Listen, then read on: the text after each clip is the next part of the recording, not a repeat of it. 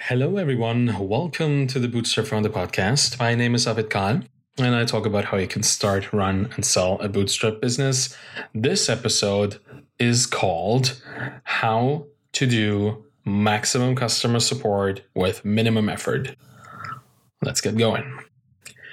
When you're running a bootstrap business, you have to do everything. Building the product, dealing with financials, marketing your solution, all of these things. And then there's customer service. People are reaching out with questions. Sometimes they're frustrated because they have a deadline. Sometimes they just want to chat. In any case, it will eat up your time if you don't find a way of dealing with your customers. Luckily, there are tools and methods to deal with this, even at scale. At Feedback Panda, I was responsible for supporting over 5,000 customers at one point, and I still had time to develop software. I will share the systems we set up to get our customers the most value while spending as little time as possible. And I'll also talk about pricing pitfalls, privacy considerations, which tools are worth it, and why. So let's talk about the expectations of being real time. It's not emails and tickets anymore, right? In the past, it used to be the reality for customers of most businesses to send a plea for help, and maybe within a day or two, somebody would tell them that they're working on it. A few days or weeks later, someone would resolve the issue or tell them that it was not considered to even be a problem. Customer service today is completely different. Solving problems has become a real-time activity as customers expect to receive immediate solutions to their problems. They expect there to be a conversation whenever they want to initiate one. Even in enterprise B2B SaaS, where email still reigns supreme, people expect immediacy more and more. There is a book called Customer Success by Mitha Steinman and Murphy, and they say customers expect you to make them wildly successful. Every single one of them. That can be an insurmountable resource problem for a bootstrap founder. You don't have time to talk to your customers all day, every day to make them wildly successful. The good news is that there's a crucial distinction. Customers may expect help immediately, but that does not mean they want to talk to a human. They just want to have their problem solved. And we humans, we like our agency. If your customers can solve the problem themselves and learn how to do it in the future, they will be happier than if somebody does the job while they have to wait. Customers also don't like to be told that they didn't understand the product. So allow them to learn from a variety of materials. Some people like to read, some want to watch videos, some just want to listen to somebody explain it. All of these methods allow for automation and self-serve solutions. Only in rare cases do you need to actually engage the customer in a conversation. If they fail to solve their problem from the self-serve solution, you can still go back to the old, we'll get back to you as soon as we can, or turn the conversation into real-time operator-based chat. At Feedback Panda, we used the service Intercom for all of our customer service needs. They allow for three primary modes of customer service: synchronous, asynchronous, and self-help. Tools like Intercom have great integrations into many parts of the tech stack, and you can leverage that to be both reactive to incoming questions and proactive when you need to reach out to the customer before they even know that there's a problem. You can integrate these tools into your front end, the back end of the SaaS application you're running, and there are even options for native and hybrid app on mobile devices and tablets. All these communication paths end up in the Intercom platform, so you can help people wherever they are. And by the way, I am not affiliated with Intercom. We just had really good experience using them at Feedback Panda, and it's the system we used, so I'm explaining it through that perspective. Here's how we set it up for our customer support systems. Let's talk about synchronous customer support first. Real-time communication with customers is beautiful. Being able to help them right when they need help allows your customer service agent, which is likely going to be you, to be empathetic to the pain that the customer feels and give them a sense of importance, like a real person is here to help just you. For people who are not confident in their ability to solve their problems, this is an enormous relief. We use the Intercom chat widgets in all of our products where our customers can log in. It is integrated into our landing page, the main application, and our mobile apps too. We initialize the widget with information about the customer so we can immediately see to who we are talking. When you have some unique identifier, you can also use the Intercom add-on system to create deep links directly into your admin interface or link up their Stripe accounts directly into the Intercom platform. That makes it very easy for the person helping the customer to get to the places from which you can actually help quickly. This kind of chat makes the customer service experience personal, both for the customer and for the agent. If you're in the early stages of your business, you as a founder will be the person dealing with customer support. This channel gives you direct and unfiltered access to your customers and their issues. You can extract insane amounts of data from just a single conversation by asking your struggling customers about their goals and about their motivations as well. Then you use that information to fix the issues they're having. And we've done this multiple times. There is no greater joy than seeing customers' reactions to a new feature or fix that was released within half an hour of them having an actual problem. People don't expect to have any impact on the tools they use. And when you surprise them, you can be sure they will tell their peers about it. Let's talk about the asynchronous customer support. The great thing about having a real-time chat widget is that it can also serve as a delayed messaging system. You can reach out to your customers just as much as they can start a conversation with you. Used correctly, this can be an incredibly useful source of building trust and helping the customer. Used excessively, it turns into spam and a source of annoyance. People are usually okay with marketing emails, but having a message pop up while they're working inside your application will always be a disruption. It should be rare and meaningful to their lives every single time.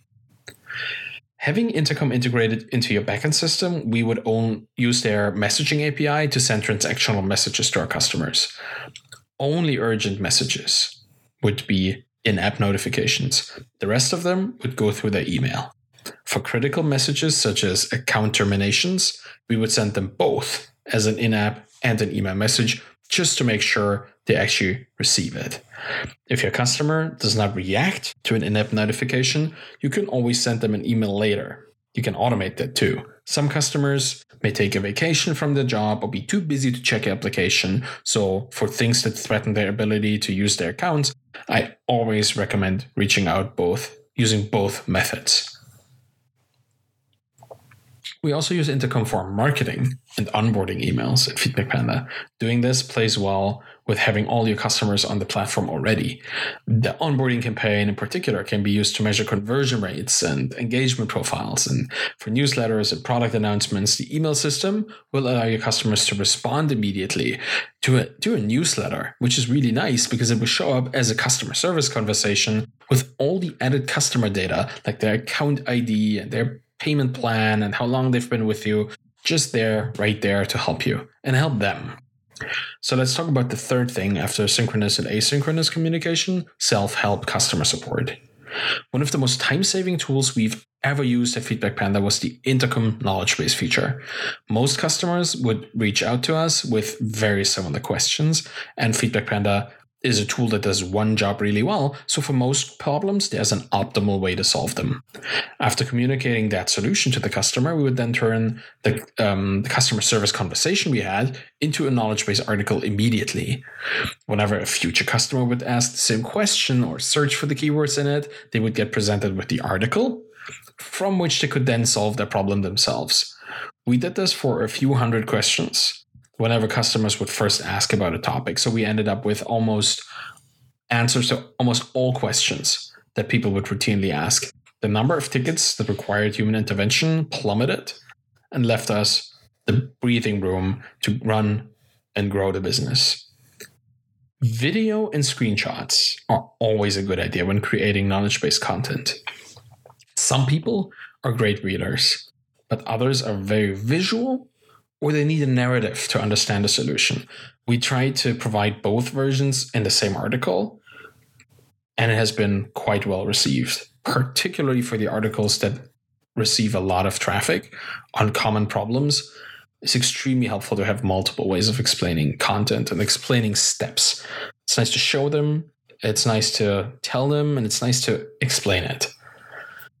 Another Intercom feature that we use to help customers help themselves was AnswerBot, which is a machine learning-based feature that allows you to have Intercom automatically respond with pre-written answers to specific questions. You use this for critical stuff like, I forgot my login credentials, how do I log in? Or how do I update my credit card so I can get back into my account? AnswerBot would pick up these questions and reply with a clear step-by-step solution, sometimes even a video, and we would link deep into our product from there to the very screen that they would need to visit to deal with this kind of stuff. Being able to help people immediately and automatically allowed us to sleep soundly at night, because in the end, we had a couple thousand customers, but we were still just two people living in the same time zone. So when we slept, nobody would man the intercom. Nobody could respond to customer service questions. So having something that would pick up the most critical questions that needed just-in-time resolution and having people being guided through these steps by the system was extremely helpful.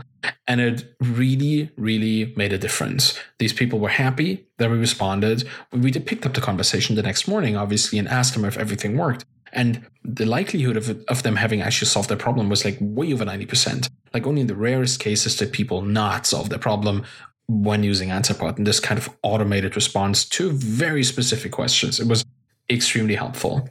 So let's talk about a few more things to consider. Because with all these wonderful integrations, we still have to be aware of a few things. This is not email. It's not between you and your customers. With Intercom, there's another company in the mix, and the data, your data, rests on their servers. That makes it a data protection and privacy concern. Intercom is compliant with regulation and likely has a larger security and privacy team than your business will ever have employees. But this is more a question of being aware of what kind of information is absolutely required for your customer service agents to do their work efficiently. It's perfectly fine to give Intercom some sort of unique customer ID so you can create links to your admin interface. Still, you shouldn't share social security numbers or any other personally identifiable information you have on your customers with any service. Price is always a concern for the bootstrapped entrepreneur as well. Depending on how customer service SaaS tools scale their pricing, you can be perfectly fine or be way in over your head. It really depends. Most subscription-based SaaS businesses will be fine with Intercom as they scale pricing on how many active users you have. If most of your users are paying customers, that will be all right. But if you offer a freemium plan, you will get into trouble if you cannot offset the cost of your non-paying users with the revenue generated from your paying customers. If you're already struggling to make money with a freemium product, using Intercom or services that scale with active users will hurt your finances even more. The proliferation of ad blockers caught some customer service tools by surprise as well. Depending on how spammy they were perceived, some chat widgets made it onto the blacklist used by ad blockers. Having a whole customer service built on a system that some people might not be able to see when using ad blockers is a business risk for you. Customer service tools will likely do their best to stay off those lists, but it could still lead to availability problems from time to time. As a consequence of the fact that your customer service data is hosted on a third-party platform, which could be impacted by availability problems at any time, I heavily recommend investing time and effort into setting up backups and the migration path. Have the critical information about how you can reach your customers, such as their email address, saved in your account database as well. Make regular backups of the data that is held in your customer service system and understand how to access it. There will be a day when you need to migrate from one system to another. It might happen either for business reasons or because of new regulations, and having a reliable backup strategy and the means to move the customer service integrations to another provider will help you to be compliant and avoid being locked in. Even with all kinds of automation, customer service can easily take over your day-to-day operations and cause anxiety. I wrote an article about scaling your SaaS without scaling your anxiety, which includes a number of strategies on how to deal with growing customer needs. I recommend you read this, or eventually when I turn it into a podcast episode, just listen to that. So let's talk about the ultimate goal of customer support. Finally, be aware of why you put all these systems in place. You want to help your customers reach their goals. focus your energy and ingenuity on building an enormous treasure trove of information so they can solve their problems themselves. And jump in when you need it, make it a human, relatable experience for your customers. Because excellent customer support is rare. When people encounter a great experience with a customer support agent, they will talk about it, and it's a great way to build your reputation as a brand that cares, and I bet you care. So that's the article. We had a really, really interesting thing happen to us at Feedback Panda over the course of the business, because it started out obviously with just a couple customers, and there was a lot of communication.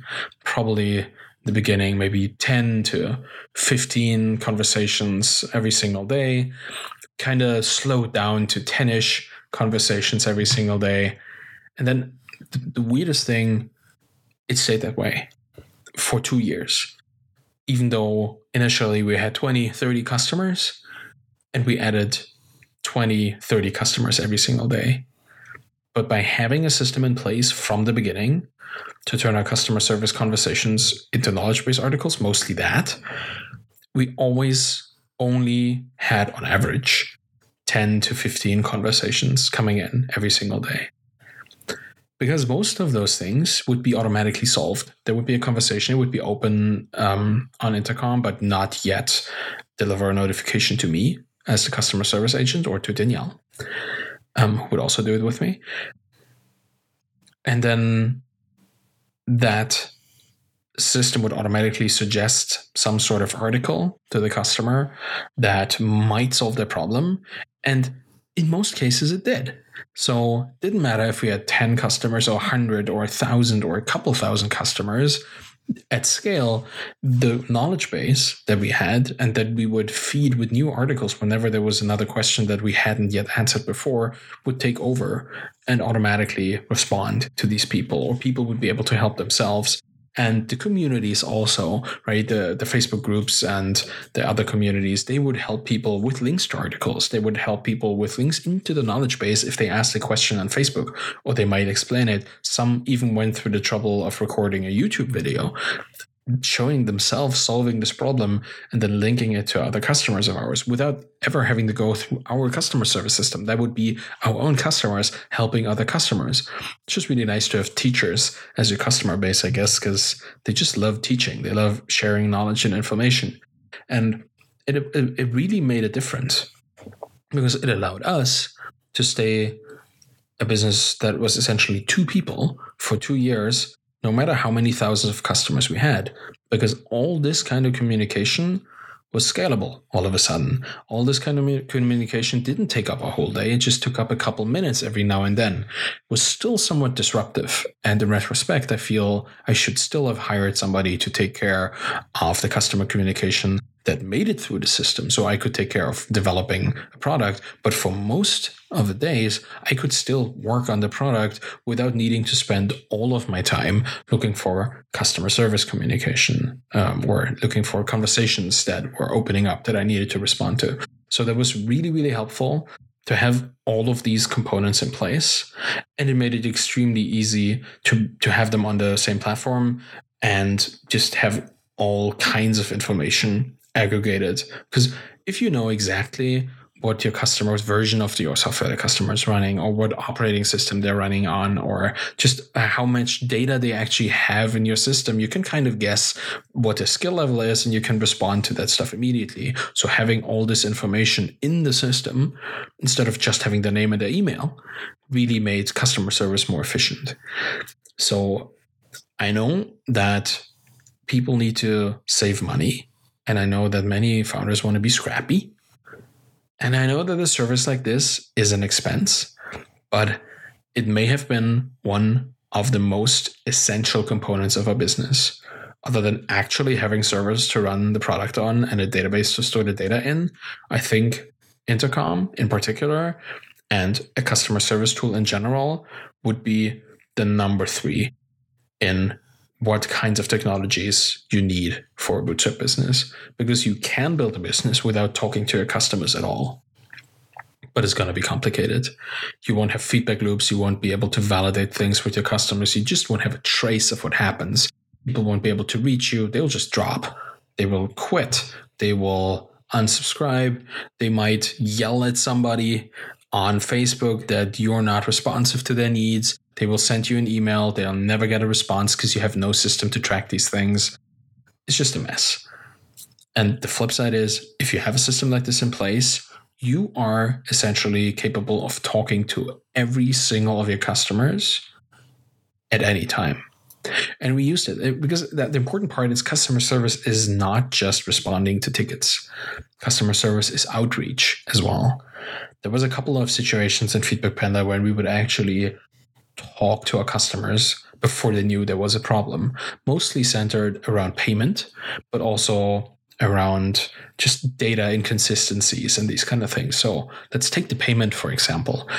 Being a German company selling to mostly North American teachers that had their banks in the United States most of the time often led to the problem that charges to their credit cards were being declined because the default policy for many smaller banks and credit unions was to decline international transactions unless they had been previously approved.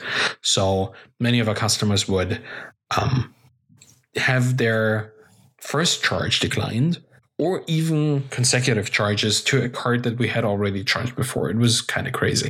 So I guess if you ever build a business for the North American market in particular, try to get a North American bank account for the funds to land on, because otherwise you're going to have a 5 to 10% rate of what the industry calls a do not honor error code, which is a decline of a charge.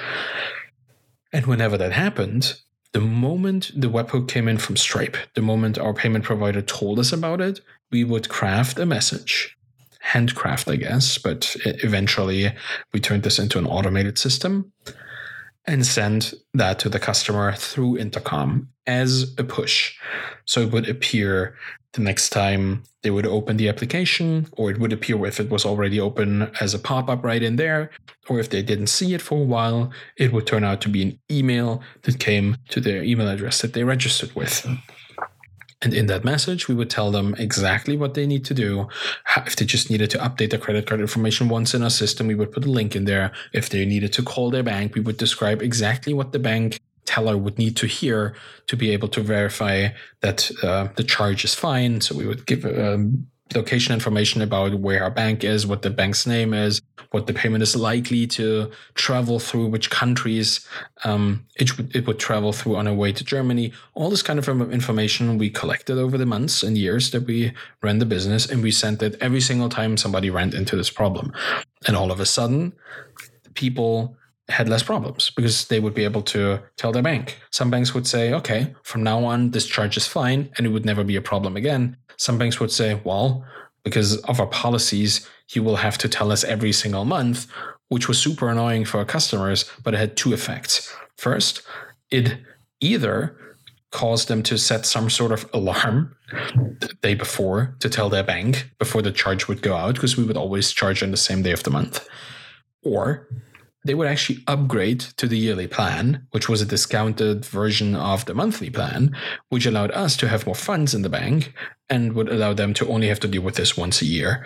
And since we would send the message out 7 days ahead of a renewal, they would know to call their bank in the week leading up to the charge, effectively making this a 15-minute conversation once a year, which is not a problem for anybody. So this kind of outreach that we did was extremely effective at keeping retention high, because we also used the Stripe feature of continually trying to charge the credit card if there is a problem. So by the first decline, we would send out the message. Then we would try to charge it again 3 days later. If it still didn't work, we would send out another message with more urgency and then try 5 days later. And that would be the second to last attempt. We would try again, send out another message if it didn't work. And if it didn't work for the fourth time, almost 2 weeks later, we would actually automatically cancel their subscription, because we would assume that the people that don't take care of these kind of messages don't want to continue to use the product. So that would be voluntary churn in our books. And we could assume that after reading a message, people would just talk to their bank. And they did. So involuntary churn was almost completely canceled out by this kind of retention system that we built, like retaining our customers, and was highly effective because it would be essentially automated, right? Stripe always informs you if there's a decline, what error code came through the credit card network. And depending on the error code, which could range from the bank declined the payment to the card has been reported stolen or there's no funds on it, we could craft a message to send to our customers. Long story short, tell your customers if something is up on your end, and you will have a really good opportunity to have them solve your problem for you, just as much as when they reach out to you, you can solve their problems. And that's, I guess, how you do maximum customer support with minimum effort. Thank you very much for listening to the Bootstrap Founder Podcast. You can find me on Twitter at Arvid Kahl, ArvidKahl. And you can check out the blog at thebootstrapfounder.com. If you want to support me and the Bootstrap Founder Podcast, please leave a rating and a review on Apple Podcasts and wherever you subscribe to this podcast. It will help other founders or founders-to-be to find the podcast and learn more about starting, running, and selling their bootstrap businesses. Thank you very much for listening, and have a wonderful day. Bye-bye.